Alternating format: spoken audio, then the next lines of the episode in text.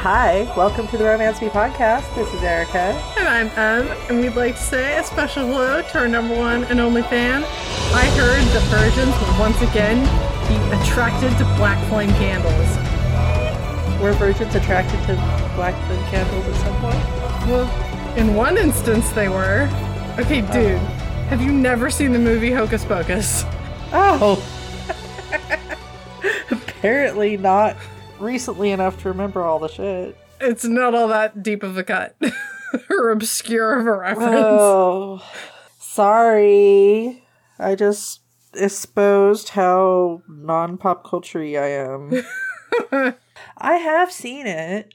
I thought so. I've seen it a few times. Apparently, it did not cast a spell on you. it made quite the impression. I can tell. No, last time I watched it, I watched it with my kid, and uh, he was like nine or something. Oh. And I was like embarrassed I put it on with him. oh. I did one of those, like, oh, I forgot how much sex stuff is in this. I want to be excited that they're coming out with a second one. That that's how I feel about it. I want to be excited. Well, I am excited that they are bringing back the original witches. So, yay. At least that's what I think is happening. at least you want to be excited. I want to. I'm just so dubious with uh, it's not a remake, but like pulling from previous sources, I guess. Like trying to re-inject life into a franchise kind of or make a franchise or because it wasn't it was like one perfect beautiful movie and they can't leave it alone. Do we have to bludgeon every single IP to death? yes. Like, If that's my issue with these things. the thing is is that that is disney's mo oh we made it once. We own the rights to it. They love it. Let's make it again. 50 times. until they don't love it anymore. And then we'll just you know we'll put it in the vault so to speak for a while. And then Until it's classic.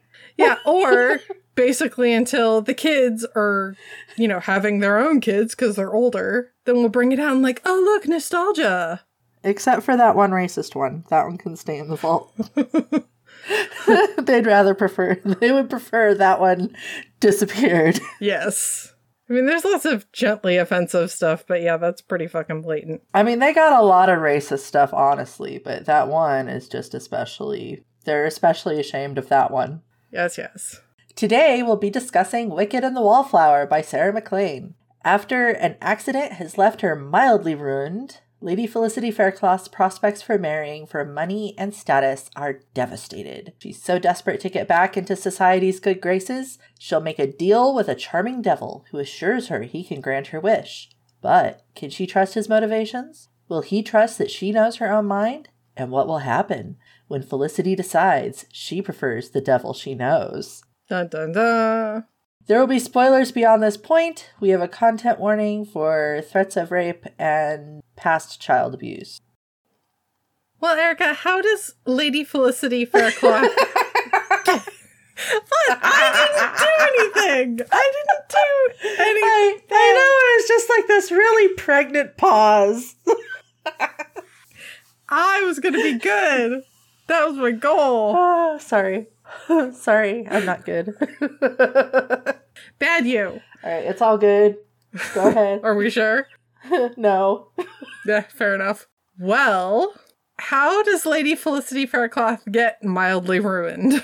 like, what's that situation? Because, of course, that's what sets the stage. This story takes place during uh, Regency era England. So, as we know, ruination is a thing, Mm and it's not a good thing. Mm-mm. poor Felicity has just been thrown at a variety of marriage prospects that she does not find palatable in the least. And at this point, she is a 27 year old spinster. Well, she sees herself as a spinster, but her mom and brother are like, no, no, you still can get married. It's fine. I think the biggest thing, as far as she knows, that caused her mild ruination is last season she was one of several other women vying for a duke's hand. He was getting divorced, supposedly, and they were all trying to be his second wife. And at some point, she was discovered in his bedroom. Oops. Everyone was clothed. It was okay. Nothing happened Ish. Except that the duke confessed how much he loved his wife and wasn't going to divorce her after all. Felicity's perception of what marriage could be kind of shifted in that moment too. Mm. Because she saw what it's like to have someone want you and love you in that way. I don't think she realized that was necessarily something she could hope for until that moment, even though her brother has a love match. But he's a boy, so it's allowed. Yes. I think it's important to point out like her her brother didn't marry for wealth. No, he ma- he married for love, Yeah. So, but they really want Felicity to marry for wealth. yeah, that puts additional pressure on her, lucky girl.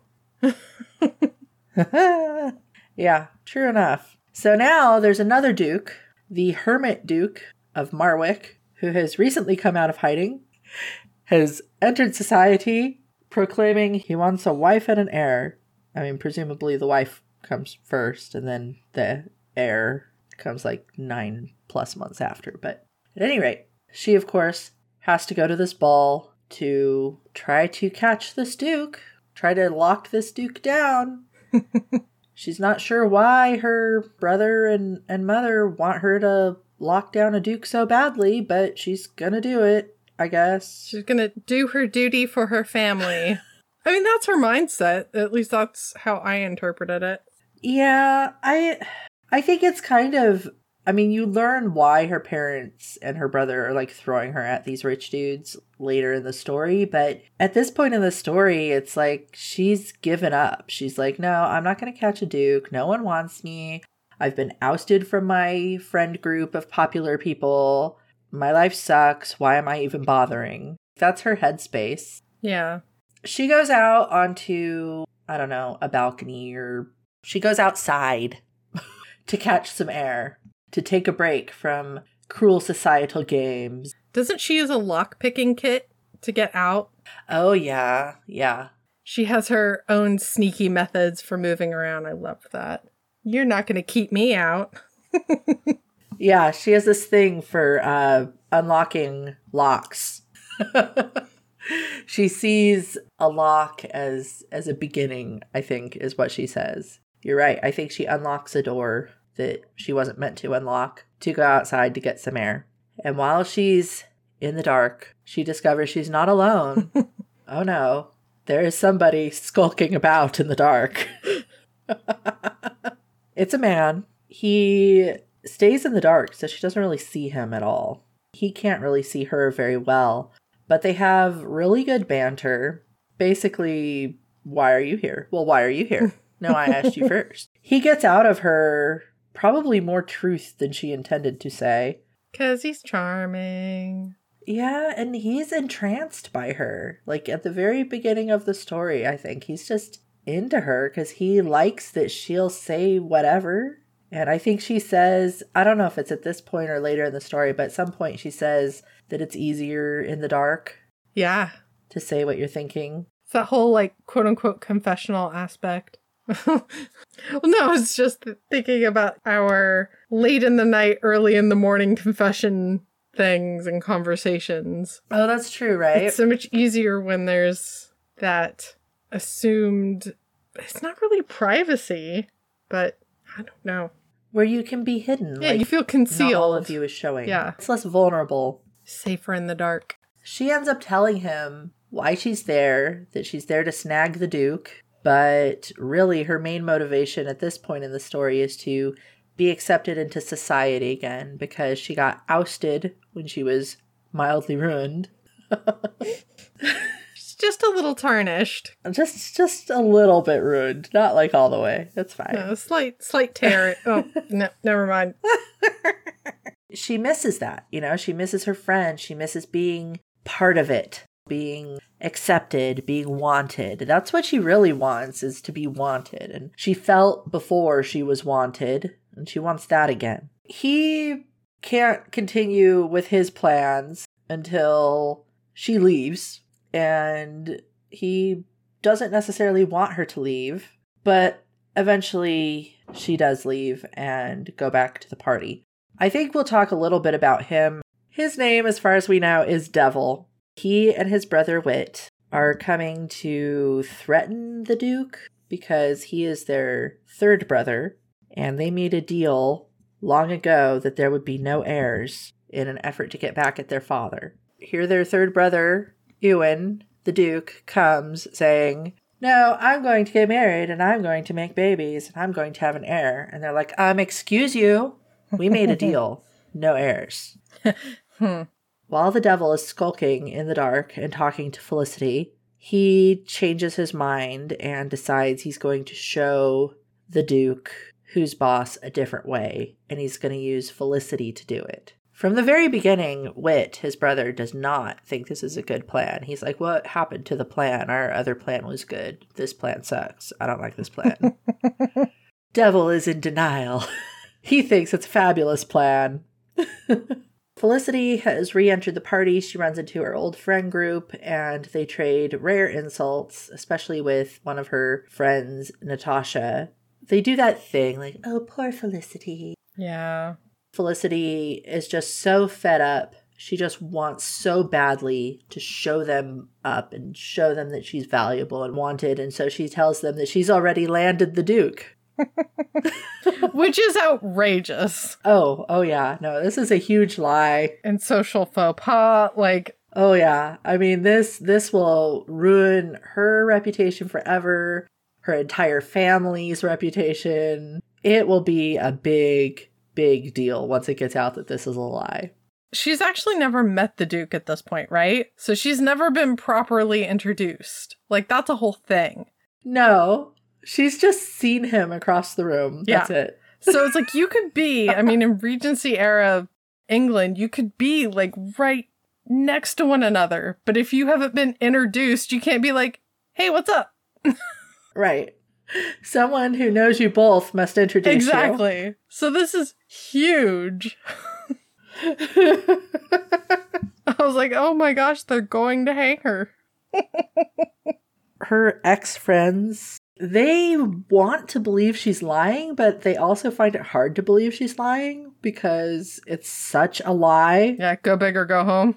Yeah, it is egregious. Yeah.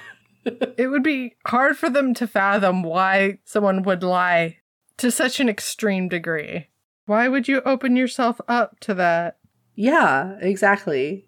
I mean, oh, we we thought you were on the shelf. We didn't think you were stupid. Yeah. Meanwhile, now that Felicity is out of the way, the devil confronts the Duke. And he's like, Remember our agreement? No heirs. No heirs. No heirs are allowed. We get a little bit of background, and over the course of the story, more and more comes out. Till the very end, you get like a lot. But basically, Devil's father has three baby mamas, none of which he married. Because, yeah, he didn't have to, and he's such a gentleman. Yeah, and they all had a son on the same day. Which he timed that real well. He also has a fourth child that's not technically his child that belongs to his yeah, wife. not biologically his. yeah, although he doesn't plan to let anyone know that it's not his kid. No. But unfortunately, that fourth child is a girl, so he needs an heir. He needs a male heir, damn it. Even though Ewan, the Duke, is one of the three bastard sons, he ended up inheriting the dukedom, which is a whole thing that comes out later. The other three children are pretty salty about it. Rightfully so, I would say. Yeah, it's not that, that he inherited, but he was disloyal to them. they say he stole it. Yeah. The other brothers feel that the title and lands and everything should have gone to the girl, then woman, who becomes their sister.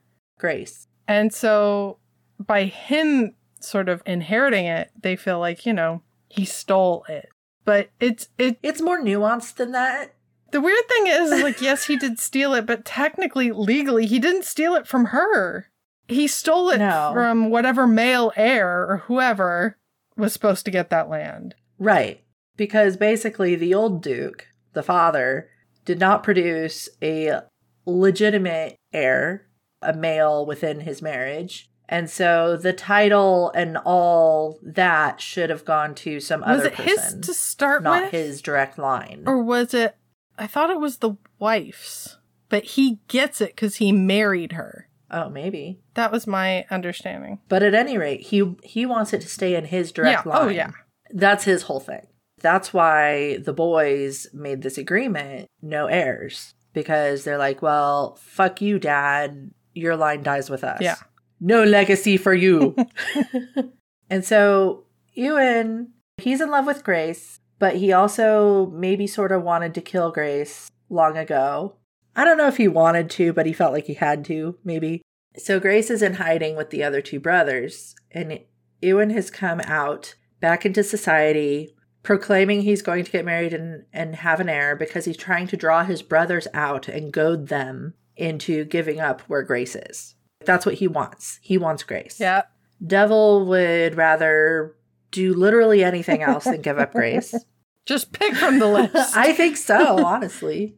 So while the Duke succeeds in drawing Devil out to have a confrontation with him and everything, Devil isn't going to give up Grace. And they they've begun this dance, essentially. Ewan is going to try to manipulate Devil. Devil's going to try to manipulate Ewan. and lucky, lucky lady in the middle, right? Yeah. Luckily for Ewan, he has a bride already now because he overheard that Felicity announced to everyone that Oh, they're are? engaged. So he's like, "Well, I'll just marry her. It's fine." Because he doesn't really care. no, he's he's an ice prince at this point. Yeah.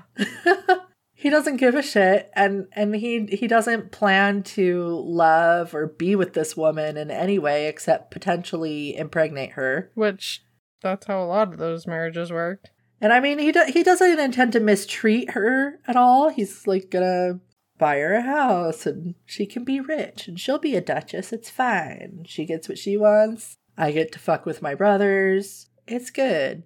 I just need your womb. I will take very good care of the holder of the womb.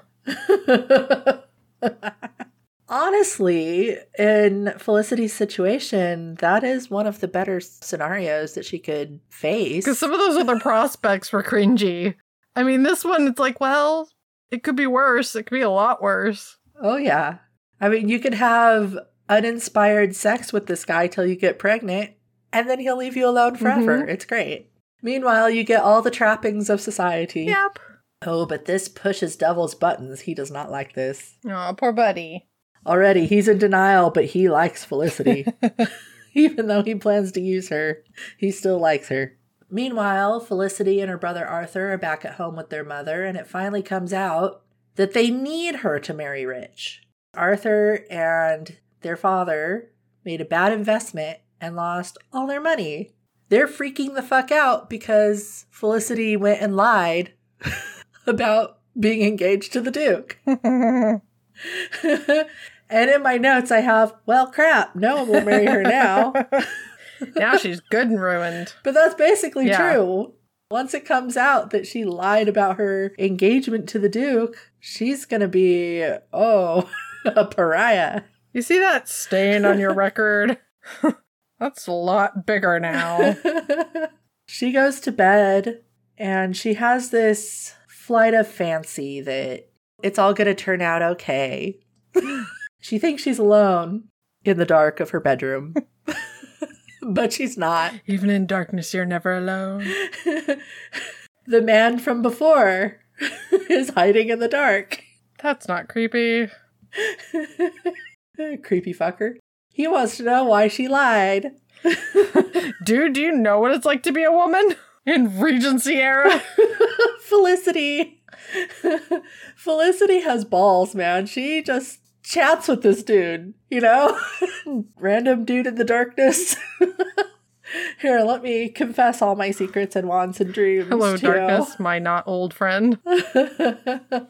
But he keeps poking at her. He's like, Why did you lie though? Why did you say you were engaged to the Duke? I think she ends up saying she wants to be wanted by him. She wants to feel like for once she's the flame, the Duke is the moth. This is a metaphor that is used throughout the story heavily, but this is where it begins. Devil tells her he can get her the Duke. He comes partially into the light and she's able to see his whole face. He's got this big ass scar on his right side of his face, from like his temple to his lip or something. Yeah. But other than that, he's super duper hot. And actually, the scar's kind of hot too, she thinks. I don't know. She acts like she's like, oh, I don't know how to play the game. I don't know how to do this. But she does very well at piquing his jealousy throughout this book. And she starts like right now. She's all, yeah, you know, I thought you were pretty handsome, but the Duke is actually more handsome than you. Ouch. you have wounded me. Oh, my pride. She's like, I don't want to just marry the Duke. I want him to want me. He says he'll give her the Duke and he will want her. He'll be her moth to her flame. Then she'll owe him a favor. And she's like, Well, what if you don't pay up? Will you owe me a favor then?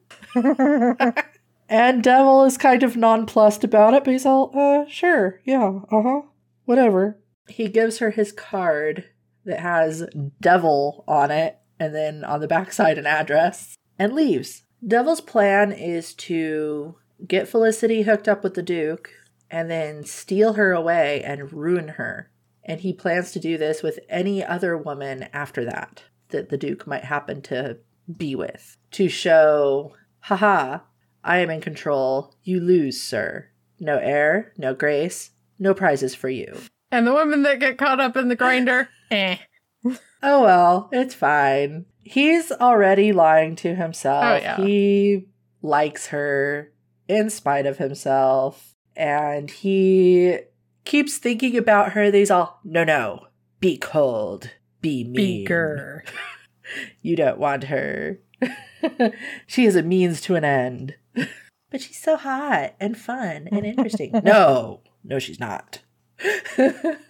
We learn a little bit more about Devil. He is one of the bare knuckle bastards. He runs a smuggling ring, used to be a brawler, and his brother Whit still is a brawler. And in my notes, I have smugglers and brawlers with hearts of gold. and I mean, basically, that's what they are.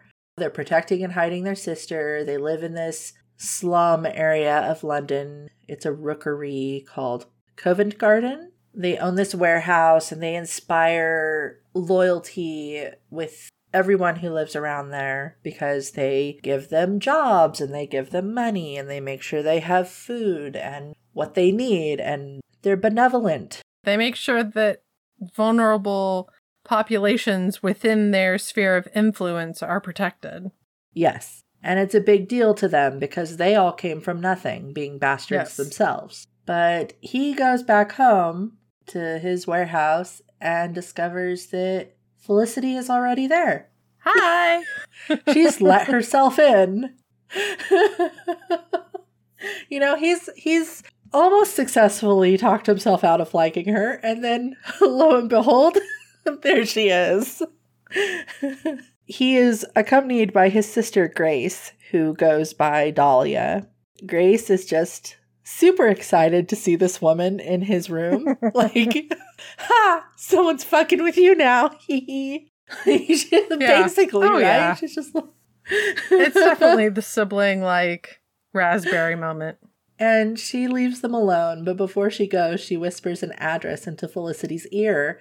And Devil is like, What did she tell you? And Felicity's like, If she wanted you to know, she would have said it so that you could hear. and that just pisses him off.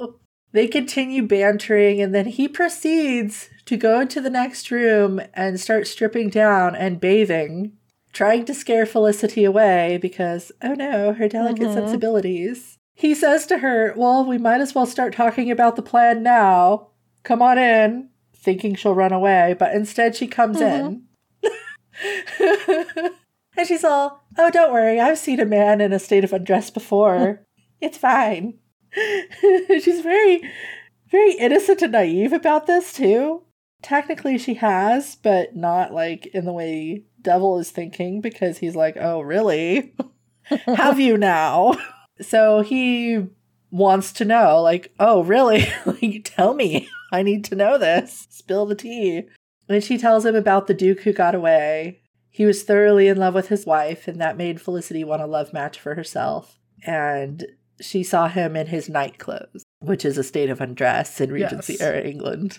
There are several parts of the story where she oogles Devil. He'll be wearing like just a shirt without a cravat or jacket or whatever, and she'll be like looking at the triangle of chest that's exposed. And oh my, very exciting. Devil is besotted. He is super into this girl, and he's starting to feel guilty about his plans, and yet he still continues with his plans. He tells Felicity he'll send her a dress that shows some skin and arrange for her to cross paths with the Duke. She's like, Yeah, you know, you can dress a pig, but underneath you're still a pig. Like, I don't see how this is going to work for us. Because I'm plain. I'm on the shelf. I'm basically a spinster. I'm a plain spinster wallflower. No dress will make me better. Devil tells her how beautiful she is, but then he realizes, oh, oops, it looks like she's kind of into this. And so he has to give her a backhanded compliment, which makes her leave.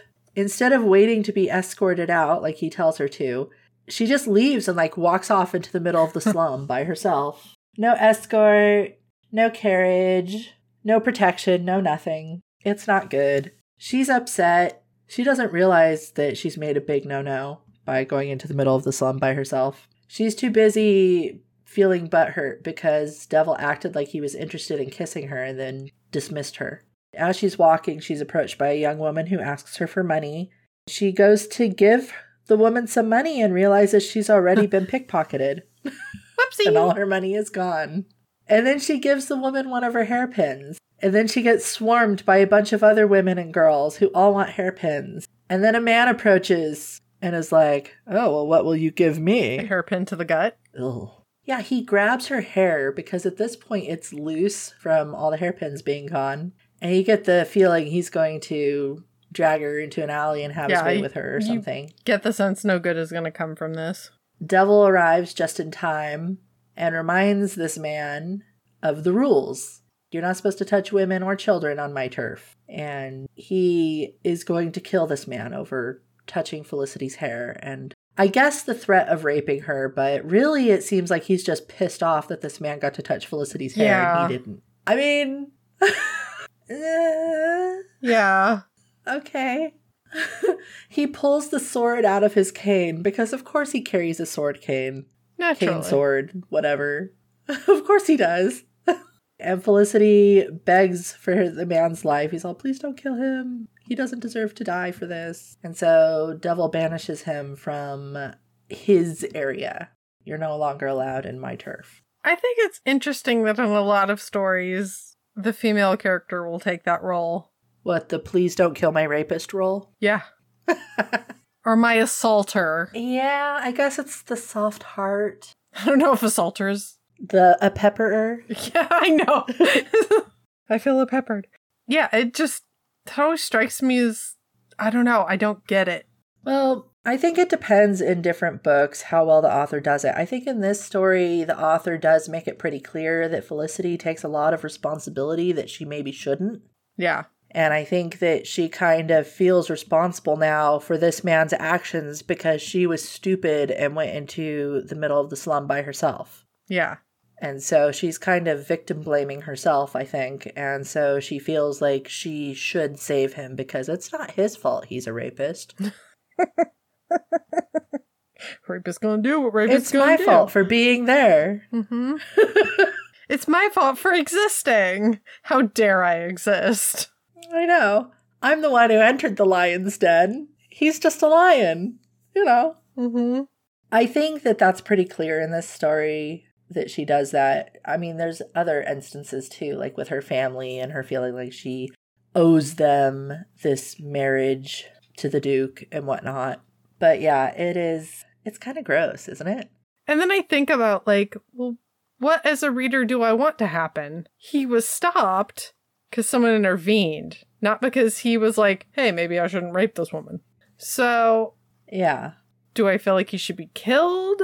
Do I feel like he should be maimed? Like, what? what do I feel is justice? Because I feel like him walking away without any repercussions or consequences does not feel like justice. True.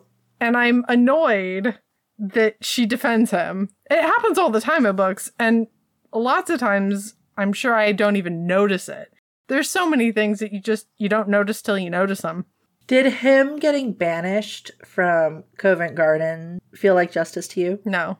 No.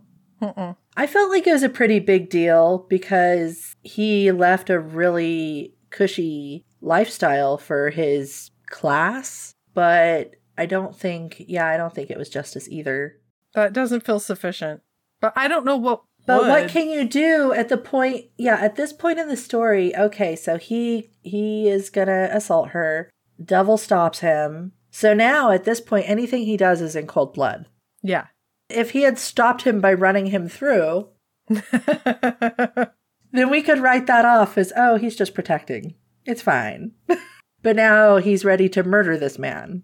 I'm not sure like what would be satisfying. I'm I'm turning it over in my head cuz I'm like, well, what is both satisfying and doesn't turn devil into a devil?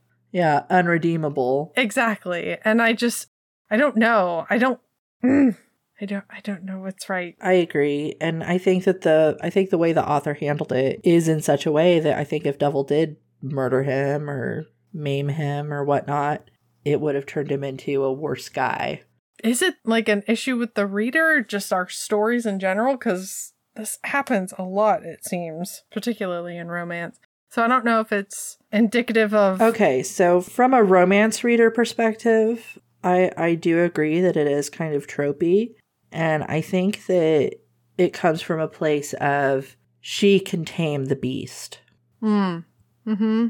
So there's this powerful, dangerous man that's willing to do anything, even murder someone to protect his woman. But she can tame that. She can prevent that. She managed him. Yeah, she's in control. Hmm. Whether that is how this scene reads, I think that's kind of the trope. I don't disagree. I just, I guess, I just, I'm trying to understand something that just doesn't make sense to me. The thing is, is that there are a lot of tropes in romance that are potentially Problematic in the real world, or yeah, problematic, not super feminist. I mean, you can do them in a feminist way, and I don't know that this is or is. I'm not making a judgment call here, but I think that you you just have to think about the fact that this is meant to be a fantasy. yeah. Things that you want in a fantasy Yeah, yeah. wouldn't necessarily work in the real world. Oh yeah. So having the fantasy of oh, this big, strong, powerful man will do anything, and I'm the only one who can stop him. I mean, mm-hmm. that could be a cool fantasy. Yeah, I guess. Maybe not yours, but for others. Yeah, my reaction is like I want her to like kick his ass. like that that as I'm sitting here thinking about it, like that feels I agree with you. I think that that's what I want. I want her to be powerful yeah. and not in in the way that I mentioned with the tropiness. I want her to be powerful in her own right. Why can't she grab the sword and do something? Yes. Yeah, maybe not murder, but maim. I think the biggest issue I have with this scene and others like it is that the criminal goes off and presumably could live to commit crimes another day. Yeah. He isn't dissuaded from being a rapist. He's dissuaded from being a rapist when Devil's there. Yeah. That's why when you were like, oh, if he runs off, like if he is exiled from Covent Garden, is that sufficient? That's why my knee jerk reaction is no, because he will keep being horrible.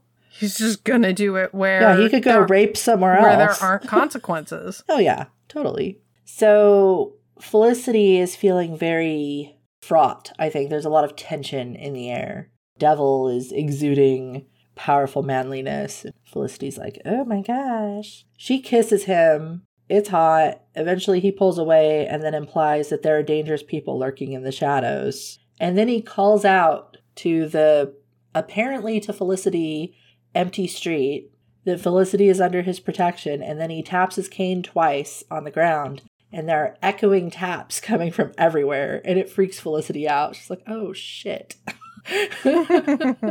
but this is kind of a mistake because now Felicity is safe in Covent Garden and feels free to come and go as she pleases. Mm-hmm. so if Devil didn't want her around, he should not have done that. Three days later, Devil and Whit are lurking in the gardens of Bourne House, which is where another ball is being held. They're waiting for Felicity to show up. She's supposed to be wearing this wonderful dress and get into the Duke's path. The plan is supposed to happen. And Felicity shows up. She's wearing the dress and she is the hotness. Devil cannot keep his eyes off her. The dress is gold. The color of the dress is essentially a secret message to Ewan, which Felicity is unaware of. And really, that's what attracts the Duke to Felicity Hmm. the fact that she's wearing a gold dress that has this message. so the Duke sees her, goes up to talk to her, and so Whit's like, Oh, good, we can leave now. And Devil's like, No, no, you can leave. I'm going to hang out. Whit is like, Oh my gosh, you are so gone for this one. Everyone knows except Devil. Devil doesn't know. I have the word besotted in my notes so many times. I mean, he is. He is pining. Oh my goodness. He He's a is piney boy. Ugh. Yeah, and he feels so guilty and he's jealous and he's like, oh my gosh, why did I do this to myself? Felicity is being swarmed by men. why? I hate this. Meanwhile, Felicity is realizing that re entering society is not all it's cracked up to be. She's not enjoying herself. She is not the same person that she was before she met Devil. Even now, she's changed. She's realized, you know what? There's more to this world than society, and I like the other stuff. The other stuff is exciting. This is stupid. I don't like this anymore. She slips away outside, has another confessional slash banter with Devil in the dark. She realizes she has a problem now. She wants Devil, not the Duke, but she also wants to help her family because now she knows that her family really needs her to marry Rich. While she's outside, the Duke finally, finally, finally approaches her and he suggests a marriage of convenience. I really enjoyed Ewan. I really did. Like, once we started having him show up and talk, and he just does not care, he does not give a shit whatsoever, and you can just tell he's hilarious. I don't know. He's like, yeah, well, you know, you're there, and I need to get married. So, since you told everyone we're getting married, let's just do it. It's fine. I'll buy you a house. We're not gonna live together. It'll be fine. Don't worry about it. Whatever. You'll get what you want, right? You'll have both the perks of a mistress and a married lady. Yeah, it's good. It's great. This is not a moth flame situation, and Felicity is painfully aware of it. Ouch. She's like, This is not what the devil promised me. he said the Duke would be into it, and he is not. he is the opposite of into it. The next day, after that wonderful proposal, Felicity shows back up at Devil's Warehouse. Surprise! And he comes upon her while she's trying to pick the lock to the warehouse. And he thinks that's hot. It's a supposed unpickable lock, which he tells her. And she's all, oh, it's one of those. Like she knows exactly what he's talking about. And then she ends up being able to pick it because she picks it backwards or something. I don't know. She figures it out. she does a thing. And it's hot. He's into it. Woo woo. They go inside. It's his smuggling, cough, cough, ice shipping business. Felicity is well aware this is a smuggling setup. She, she's not fooled whatsoever. And she's like, oh, that's interesting that there's all this ice here. Whit shows up. He's introduced as Beast. That's his special name. Devil does not like that Felicity finds Whit handsome because she says, like, she, she like full on checks him out. like basically says something about how beautiful he is, or I don't know, something like that. And Devil does not like that. This is what I mean. It's like she keeps making him jealous, and it's hard to believe that it's innocent. I feel like she's fucking with him this whole story. But then she's so innocent about some stuff, so I don't know. and I think that's Devil's problem too. she recognizes right away too that Whit and Devil are brothers because they have familial resemblance or whatnot.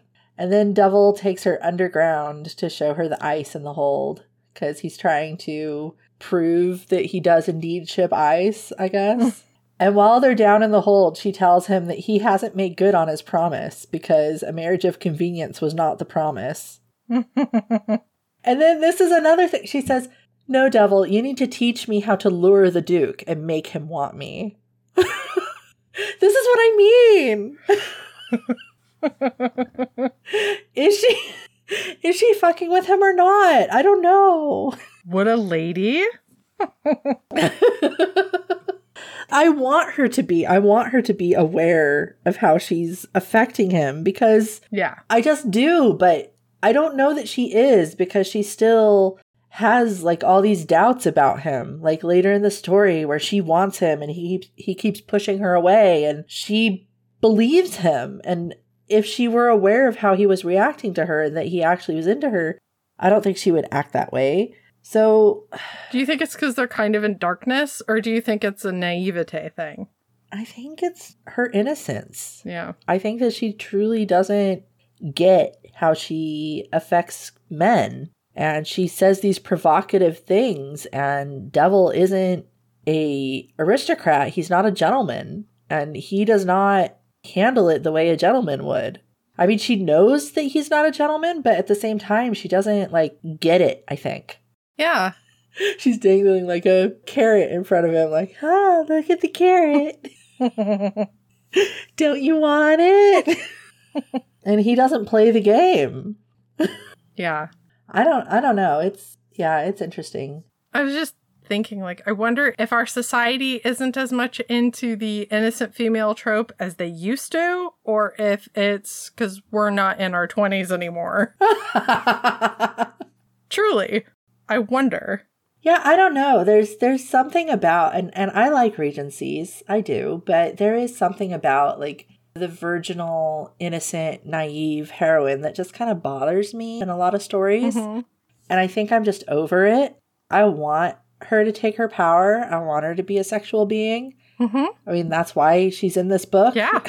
It almost seems like in this story particularly, it's driven home how much of a disservice society has done to Felicity by not letting her experience any of that. She's 27 years old and had her first kiss a week ago. And I wonder, in all honesty, how realistic that is Yeah. for the time period. Because we tend to think of women of the past were so sheltered, and in a lot of ways, depending on socioeconomically where they were, they may have been.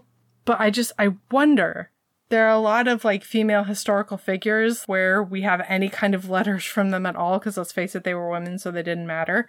They weren't important. Why why keep their correspondence?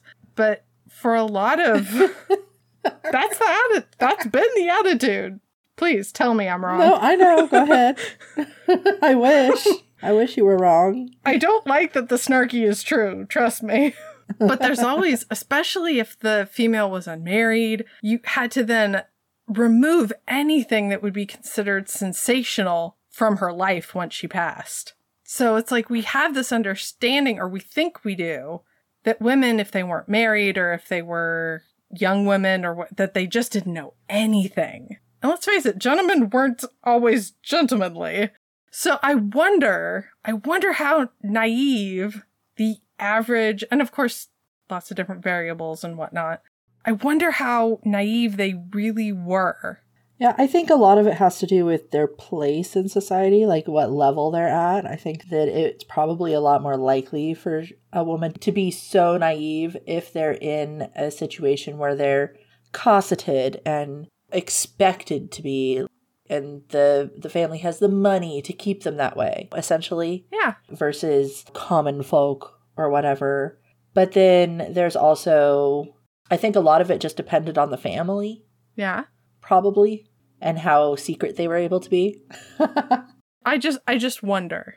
Yeah, it's interesting. And and it's interesting too when you think about how much of history is sanitized. Like Mhm. what about homosexuality? Oh, they were two men that lived together and never married. They were best friends. or two women that were best friends. Totally.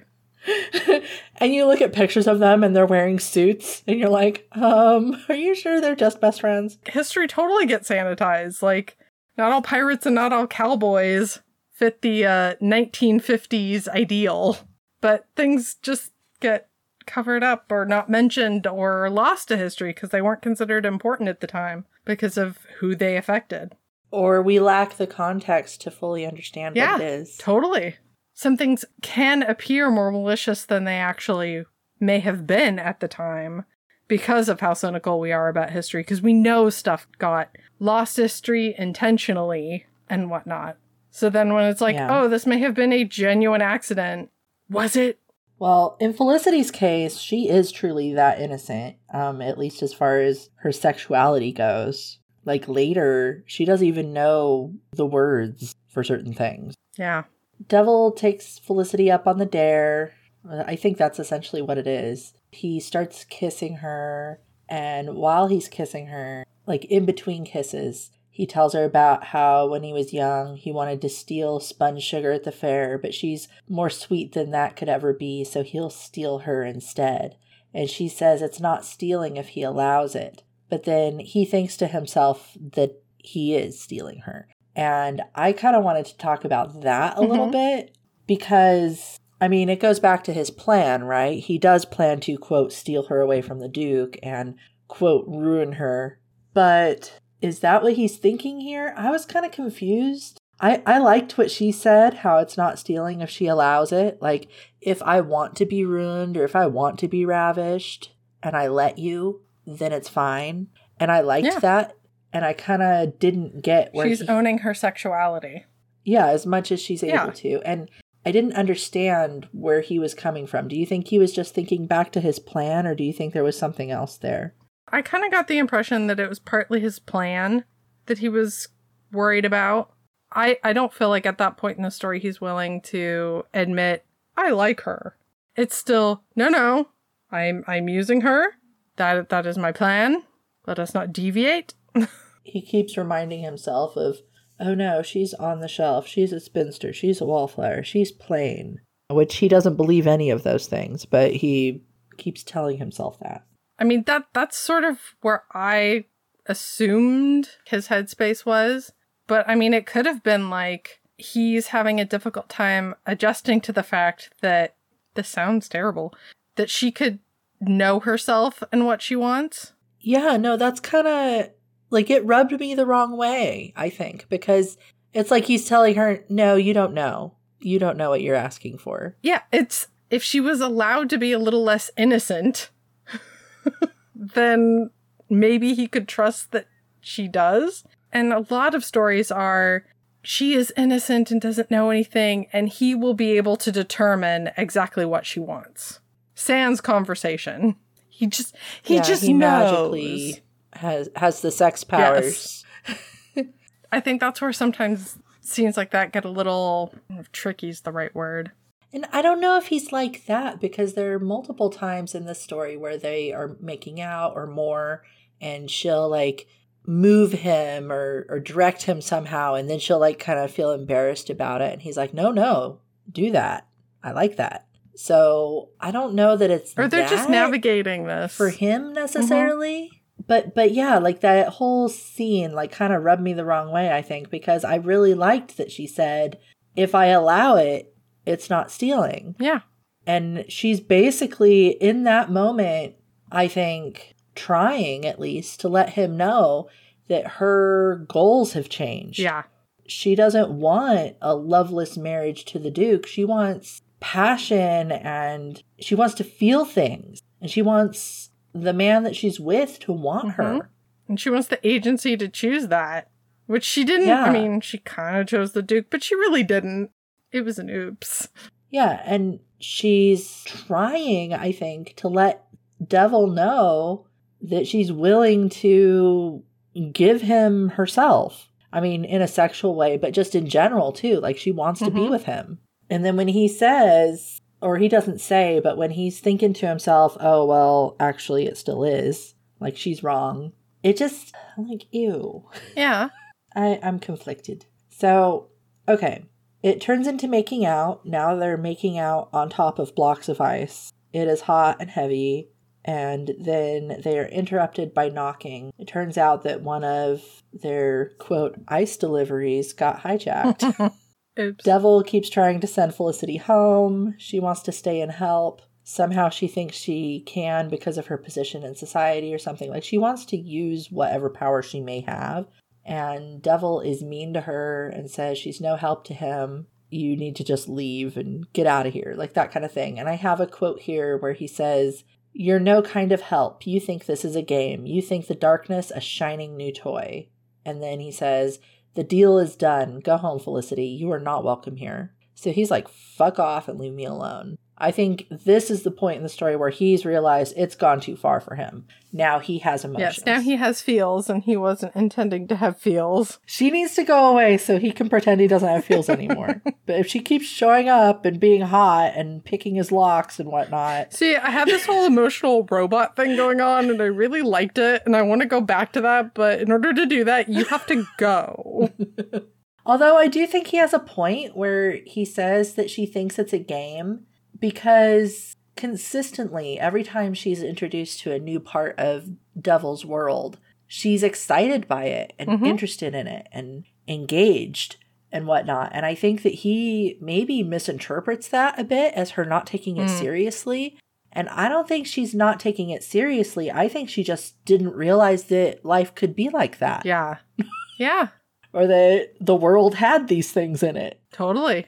She she is in a way enamored with it, but I don't know that she doesn't take it seriously. He's really mean. He is so mean in that scene. Yeah.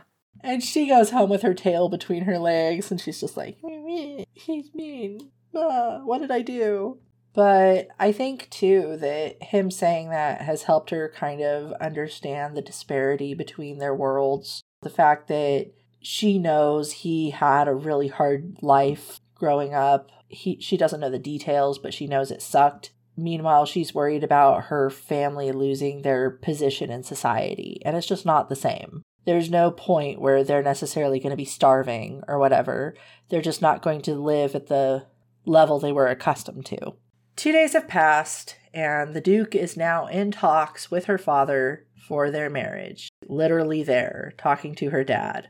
And Felicity interrupts, which I really like that. She's like, Well, I feel since I'm part of this, I should be in this conversation.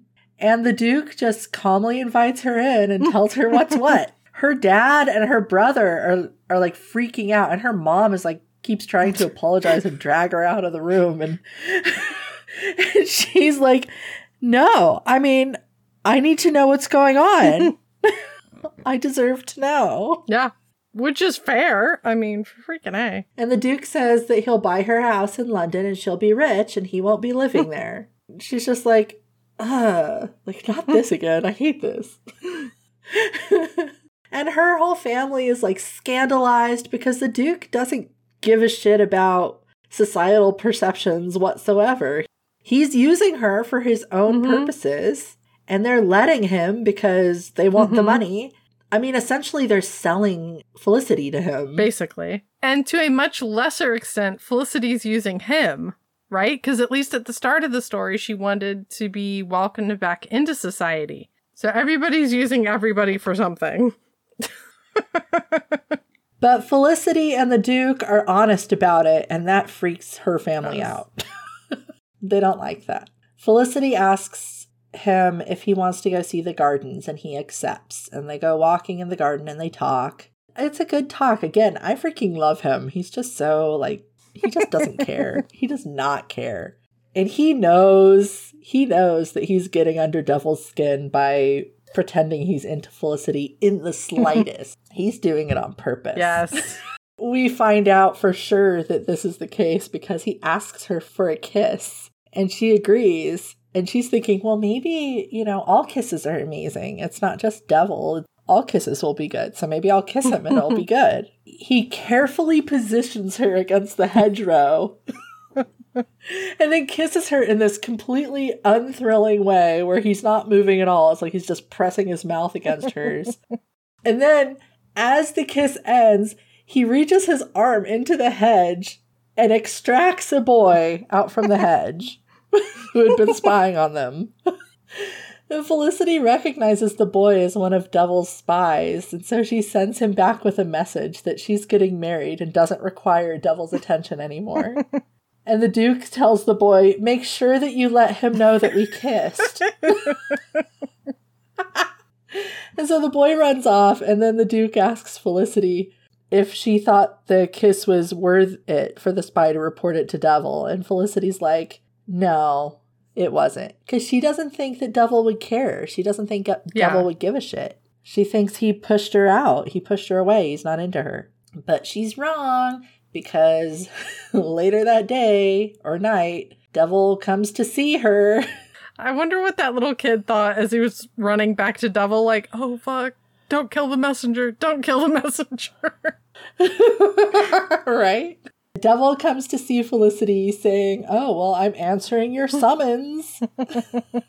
and she proceeds to make him jealous. Again, this is another thing where I'm like, Does she realize what she's doing? I think maybe at this point she does, but it's not explicit in the story, so I don't know.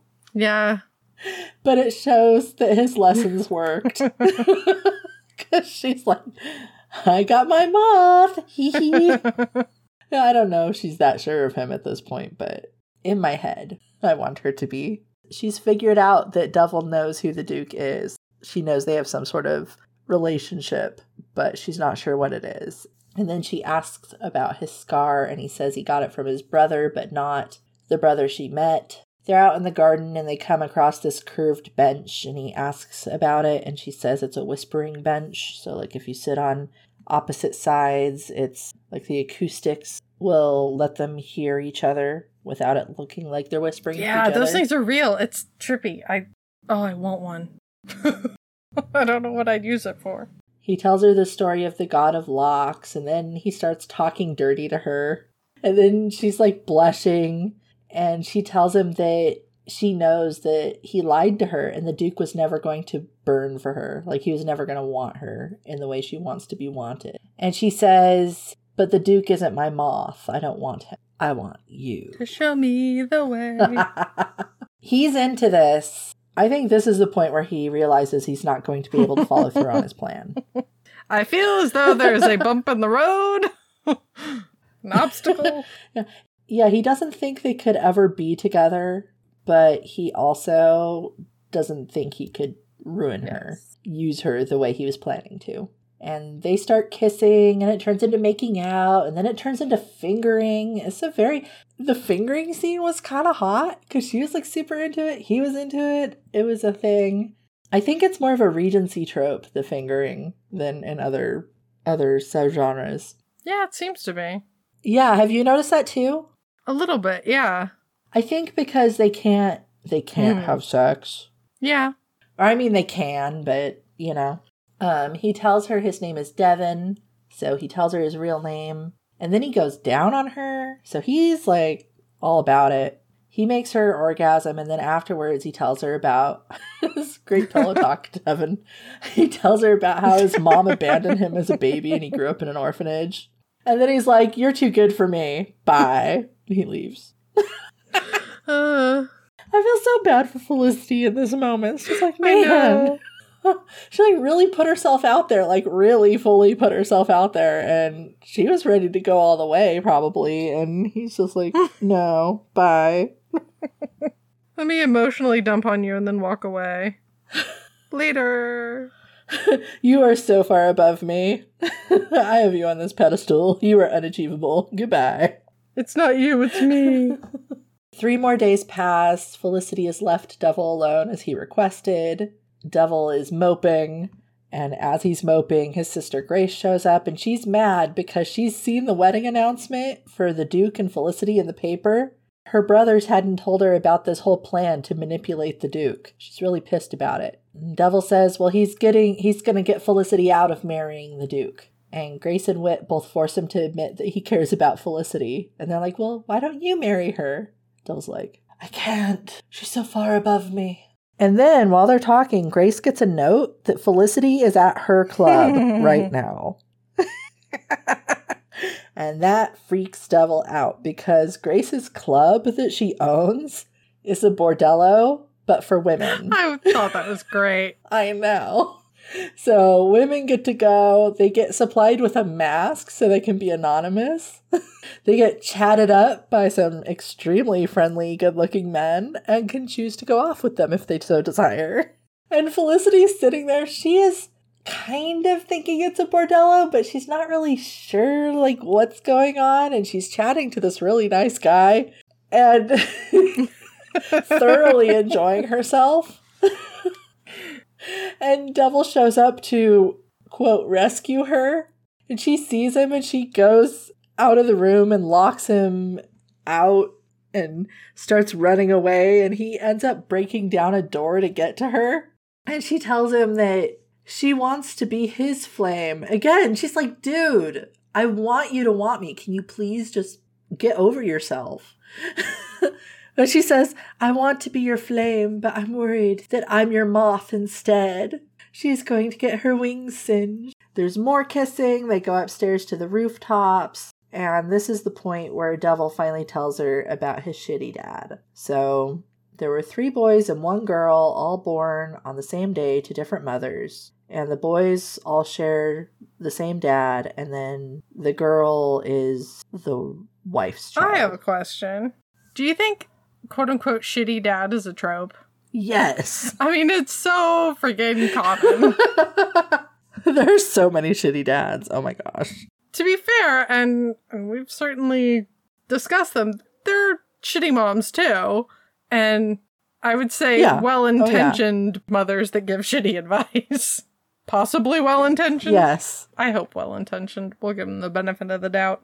But yeah, it just it's just so freaking common. Well, I think it's it's an easy way to give your character issues. Yeah. Isn't that an interesting yet sad commentary? It's one of those things like I know how to give them issues that are relatable. Shitty dad. Like it just sometimes what it feels like when reading different stories. I don't think you're wrong. Even some of these great like fantasy stories, the shitty dad thing totally comes up. Yeah, I don't think it's like a romance No, trope. I just think it's a book trope. Yeah. Like, it's just a trope. It is a multi-genre, cross-genre. It's almost like romance itself because romance can happen in any story, right? And stories that typically don't, especially Yeah. if any length, have a romance at least subplot, they almost feel incomplete to a certain degree, especially for a main character. Yeah, a lot of times it does. I feel like Shitty Dad is almost that kind of level of ubiquitous in stories, going all the way back to like Yeah, ancient Greece right. and beyond. Zeus, not all that great of a dad. No. no, he's definitely a shitty dad. no, I was just curious. Anyway, we can move on. Well, no, speaking of shitty dads, no, we can't move on. We are anchored in place. when Devon turned 10, his father finally came for him. And he thought, oh, good, I'm going to get a better life or whatever. But no, no, that isn't true. The father was planning all along to fuck with these kids because he claimed when his daughter was born, he claimed a son was born. Hmm. He is lying for his legacy so that he can have his heir and his his name, his line will be passed me if I'm down. wrong, but wasn't she raised kind of like, at least as a tomboy? I don't know if she was raised fully as a boy, but at least as a tomboy. Like she was allowed to play with the boys. Because they're not all, she doesn't consider all of them her brothers. Yeah, because he forces the kids to like Mhm. fight. So she's thrown in the same mix with the with the boys. She's not treated differently from them in that respect at least. He wants all the kids to fight because he wants the strongest and the most ruthless one to be his heir. Great qualities. It's really There can Really only be one. and I mean, we hear more about Devil's issues than the other kids in this book because, you know, they all have their own book Yeah. or whatever. But um he has so many issues from this. So many cuz who wouldn't, right? But his dad fucked him up. Yeah. And then he dealt with that sort of shit for 2 years and then when he, when they were 12, he and Whit and Grace all escaped and started out being brawlers, all of Mhm. them, even Grace. And then eventually became more successful and were able to give back, you know, in the way that he is doing. Apparently, Grace was the best of them at brawling, which I just love that.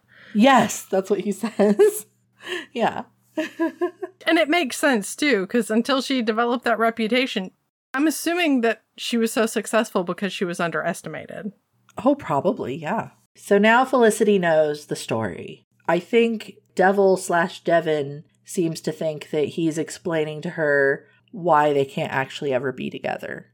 Because he tells her that Felicity is his present, but can't be his future. Felicity kind of resigns herself to this in a way, and she's like, Well, I want to be in the present with you. And they strip naked on the roof and do basically all the things except penetrative sex, even though she wants it. He refuses her because that will really ruin her. And I'm like, dude, I'm sorry.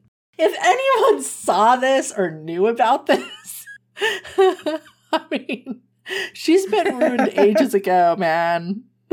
she argues with him and she's like that she wants it and she loves him and she wants to be part of his world and she's going all in. Like she's trying to convince him like she wants to be with him. She wants to be his life partner in all ways. And she goes you still haven't held up your end of the bargain anyway and so you need this. Like you owe me. And they finally have the sex and it's wonderful. And they cuddle on the rooftop until dawn. It's really sweet. But once it's morning, even though she's repeatedly told him that she's changed her mind, she doesn't want to be part of society anymore, she doesn't want that, she wants him, he doesn't believe her and doesn't believe that she wouldn't miss the one thing he can't give her, which is being part of that world.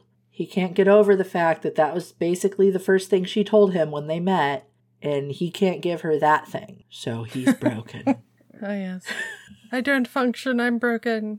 The next evening, Felicity's attending a ball that she hadn't been invited to last year because everyone wants a piece of her now that she's engaged to the Duke. She finds the Duke and she tells him publicly that she wants to end their engagement because she loves someone else. And the Duke asks her to dance, and as they're dancing, he tells her that he knows his brother has been after her since the day she announced the fake engagement. And this is a whole like, what? moment for Felicity. Your brother? and she goes, Oh, Ewan. Like she knows who he is. And he's surprised that Devil told her anything about him. And so he reveals that he knows that both he and Devil are using her to get to each other. And that Devil seduced her on purpose the other night. And she's just a pawn. Like he rightly intuits that, yeah, I know you got some yesterday. and he thinks Devil's going through with his plan.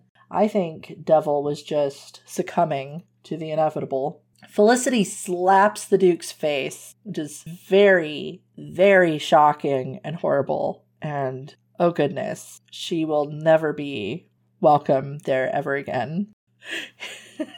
If she wasn't ruined before, she is now. Meanwhile, Devon, and I'm calling him Devon now because he's kind of had like his personality switcheroo at this point.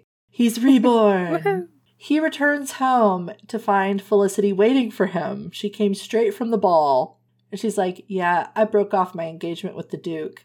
I know that you're planning to betray me. Did you even love me at all? Uh oh. Was this night on the roof all part of your plan? The whole time he's thinking, Oh gosh, no, I wasn't planning to follow through at that point. I had changed my mind. But if I tell her, then she'll stick around, and that's ultimately not good for her. I must be a martyr. So he stays quiet. And she says, You deserve the darkness. And then she leaves. Yeah. Poor dude is afraid of the dark. Devon goes to speak with Arthur, Felicity's brother, but is turned away at the door, so he climbs the trellis to Arthur's window this time. and overhears Arthur fighting with his wife because now Arthur's wife has discovered that he lost all the money and has been lying about it. And the wife says, I've loved you rich and now I love you poor. Do you love me?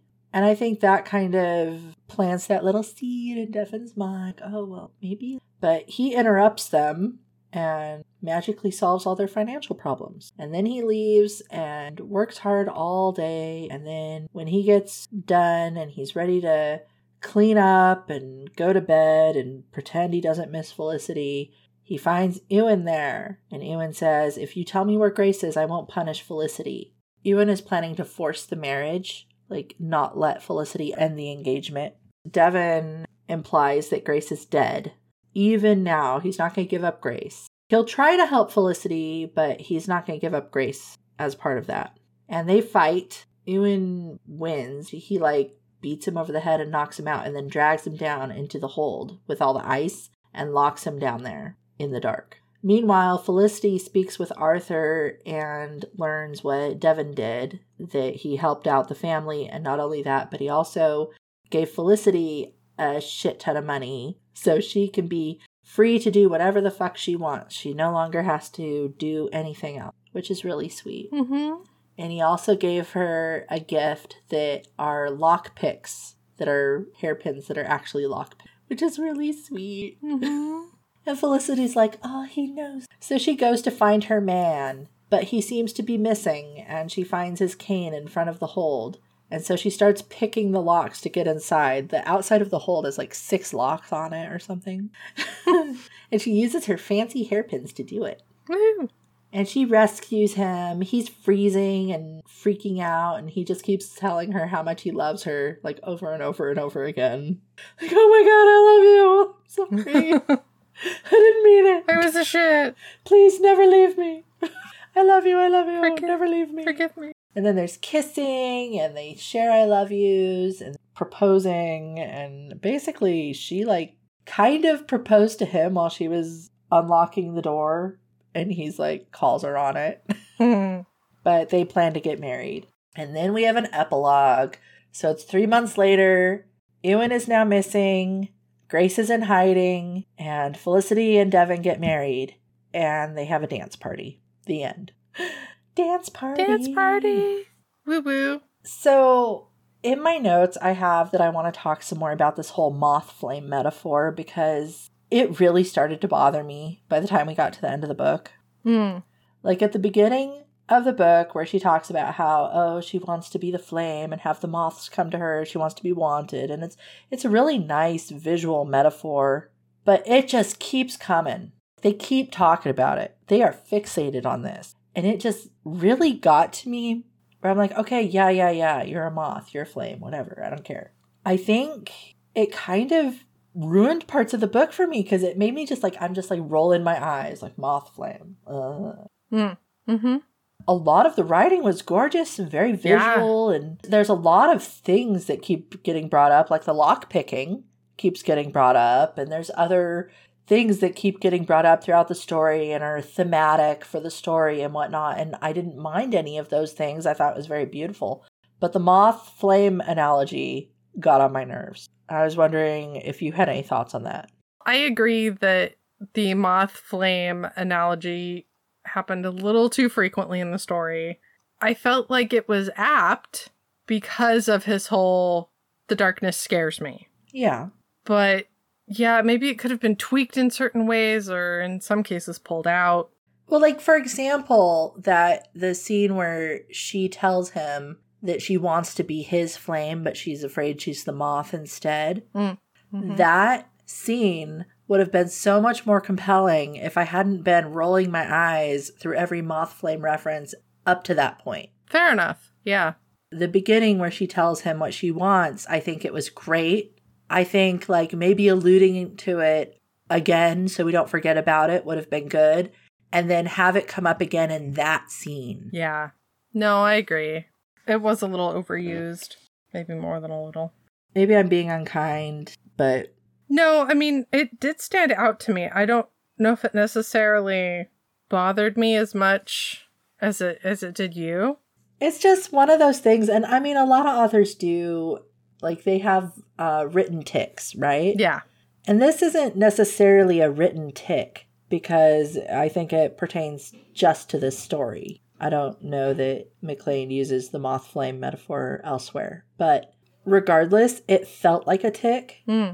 because it was so frequent. How was the audiobook? So the narrator was Justine Eyre, and overall, I felt like she did a good job, especially where the couple was concerned. Which, let's face it, that is the focus. So thumbs up. It was a little tricky sometimes when the brothers were talking, when Whit and um, Devon, Devil, whatever we're calling him, were talking. It was a little difficult sometimes to tell which one, but that could just be me. The important thing was the couple, and she did that really well.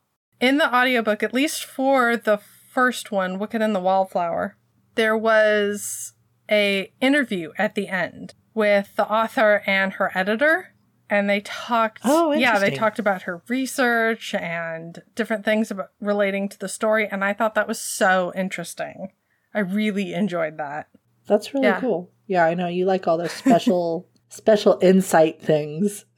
Yeah, one of the things that she used for her research was an anthropologist around the 1860s, so not Regency Victorian, um, did research in that area of Covent Garden and basically got a whole bunch of information and data about the poor conditions that the people were living in there. Oh wow. And so she used that to inform her writing, which is interesting because if you look at that area now, it is not at all how it used to be as far as socioeconomics are concerned. So, yeah, I just I thought that was great. Anyway, moving on.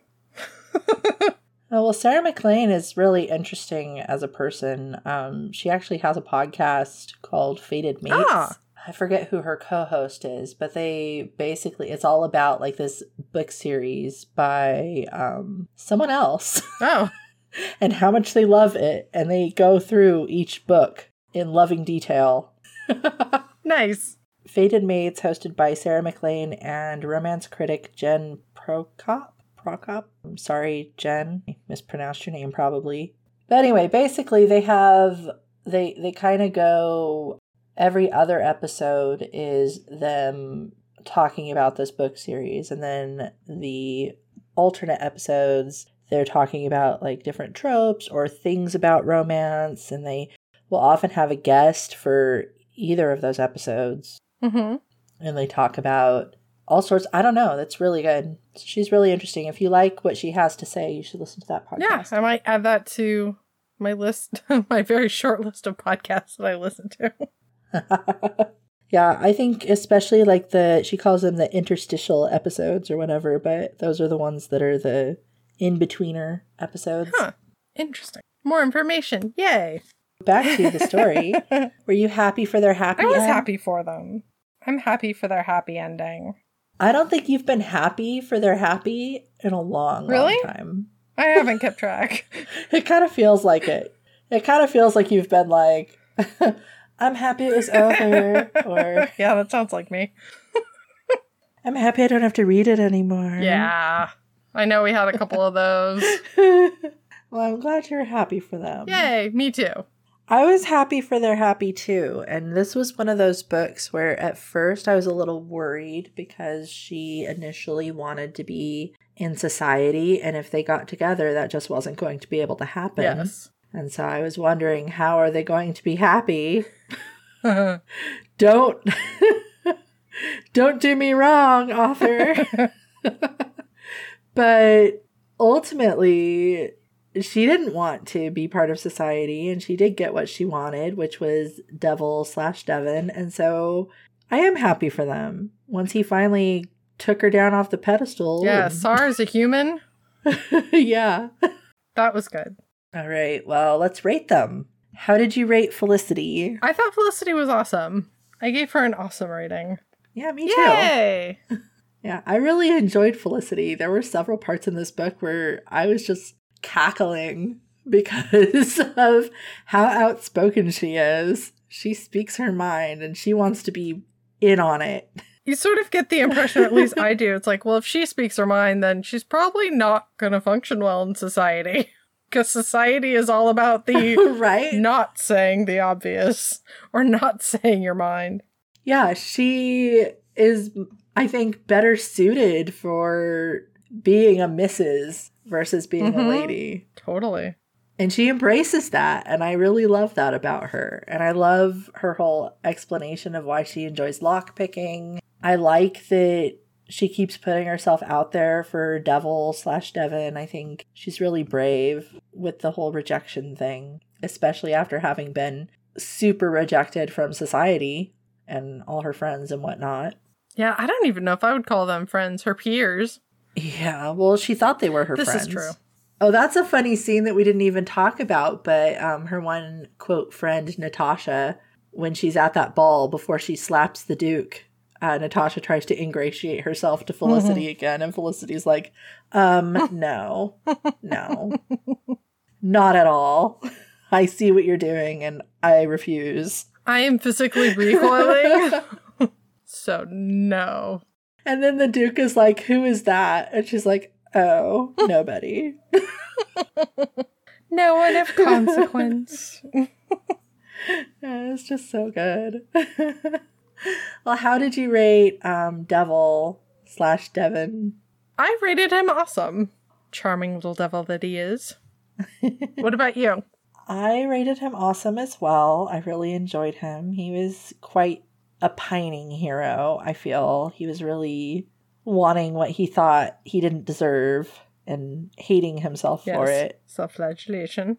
I kind of wish that we got a little bit more of his backstory closer to the beginning of the book than like right at the very end, but I could kind of see why he wouldn't have opened up to Felicity before that point, and maybe that's the purpose of the prologue. Mm. Because in the prologue, you kind of learn a little bit. Like it's told in a very fairy tale way, I think, but I do like that the author waited for him to open up because I think sometimes that happens too soon in some stories where it's like, I need to divulge this information now so that the reader has it. It's like, well, maybe not. Sometimes it's better to wait. And it does get woven into the story really well. It builds up to that, I guess, almost climactic Mm-hmm. scene, right? Where he opens up to Felicity and tells her why he thinks he's not good enough for her, which is because he was uh, abused as a child, Yeah. which is just so sad. Poor guy. Yeah, no, he's he's great. I really enjoyed him. I really liked his creepy skulking, even though it was freaking creepy. I felt he was kind of Batman-y. Yeah, It's like I'm going to use was. the thing because you know appearing in darkness and all of that, and uh, I'm going to use the thing that scares me to make others uncomfortable. Totally. what about antagonists slash Okay. villains? I'm sure you this have a longer list, and that's cool. So I put like her Felicity's not friends because Yeah. they contribute to her. Oh yeah, no, we're totally already engaged. Didn't you know? Um, Yeah. I also put Devil on the list to a lesser extent because, you know, his sort of revengey machinations, even though he gets better. Right. Ewan He got better. is on is on the list cuz yeah. I mean to I love Ewan. yeah, it's like on one hand like he's sort of a hero in the way that, you know, if Devil wasn't there, you know, at least she would have some better option than the fuck what's her family wanted her to marry. Although maybe maybe her being a spinster would have been the better thing. I don't know. But Ewan, obviously, and then their biological father, the bastard's biological father that I oh yeah. called sperm donor asshole Duke in my notes. I feel that's appropriate. I do too. And, you know, he's abusive. So I, I feel like they were all effective in their various antagonistic roles. I always feel weird saying awesome, but they didn't feel awkward. I would say by and large, awesome or effective. Effective. To make it an A word. Yeah. Yeah, Affected. effective. that may be my new thing. Uh, what about you? So I agree with your list. I definitely um, put the not really her friend group. Um, they kind of spur her on into committing her giant social faux pas at the beginning of the story. And I do agree that Devil is pretty antagonistic. I mean, not only in that he's planning to use Felicity, but also against himself Mm-hmm. You know, getting in his own way so he can't get what he wants because he's because he's an abuse survivor essentially. Mm-hmm. And I put Ewan as well, and I really love him. I think he's probably my favorite antagonist in the story because he's just hilarious. He doesn't give a shit, and I just really was into it. He's very cold. I also put Felicity's family mm-hmm. Because they're using Felicity just as much as anyone else is and not telling her about it and not giving her any sort of say or at the very least understanding. I think that she would have felt less resentful of them if they had told her at the beginning, like, hey, you know, we screwed up and we need you to save us. Yeah. but if they had done that, I don't know if she would have ended up breaking off her engagement with the Duke because she had the whole duty thing going on. So I don't know. I also put society, you know, the man keeping us down. yes. In a lot of ways, I think it rears its ugly head in this story. You know, what we learn about the non aristocracy aspects of England. Yeah. like the slums, the rookery, the the other characters. Um, the author did a really good job at making them real, Yeah. bringing bringing those aspects of of the world to life, and that's something I think often gets glossed over in Regency romance books. It's a big deal, you know. I mean, yeah, great, the aristocracy, they all have this wonderful life, but they are a minority. Yeah. Totally. and i think making it so stark and and pointing out like especially to felicity that hey you know what you think you have it bad but you don't in comparison to all these other people Yeah, like when Devil tells her, like, what your family considers poverty isn't actually poverty. They're never going to fall to the level of needing to scrape by. or deciding who gets to eat tonight Exactly. No, she didn't shy from the shy away from the gritty realities of that era, and I think that that's probably one of the reasons that I liked it. It was entrenched in the atmosphere of I was going to say gloom, but there was well, there's joy in the sense of the romance. well and there's joy in the sense of freedom too Hmm. because i think that that's what felicity sees that world as yeah there's a lot of shitty aspects there but those people can do whatever the fuck they want Yeah. You know at least that's how felicity yeah, sees it I mean, they I know they can't Yeah. really, but that's how Felicity. and of course with it. the bastard storyline there is that sense of upward mobility which maybe not everybody Yeah, had for so sure. much but yay that they did In fact, there's that one scene um, where uh, Devil is trying to scare her about the neighborhood. Like, no, you don't want to be in Covent Garden because it's dangerous here. And she sees like the light glowing on the wet cobblestones or whatever, and it looks like gold to her. And she says it's beautiful. And he's like, no, no, it's not. yeah But then later, he's like, damn it, it kind of is. and it's strangely like that thing we were talking about with our perception of history versus how history actually Right. was you know because that's what they used to say Yeah. about the us oh the streets are paved with gold Mm. not so much Uh, not really. gilded at best, maybe. and it wasn't the streets. so the author in that uh, interview that she did at the end, she was pointing out too that she wanted to have the bastards, uh, devil and beast, have obviously they're the criminal underworld, right? Because they're bringing in things that they're not supposed to. But she was very specific. Like, she didn't want them to be running guns or humans or drugs of any kind, so that's why it was like the taxes. Plus, it ties in, I guess, with her other Yeah. series and the the casino aspects of that series. Yeah, she has she has a whole world in a couple series, at least I think, where these characters reoccur, doesn't she? Yeah, she she flat out says she's like, yeah, they'll come back. she's like, always if I need this, I'll just bring in this character. I was like, that's great. So how did you rate the book? I gave the book a four point five. Nice. Yes. What about you? I gave it a four Yay! because of the moth flame thing. Oh yeah, that's fair. It was a lot.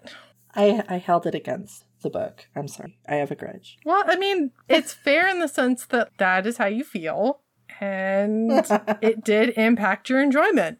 And since the ratings are enjoyment based, fair enough. Yeah.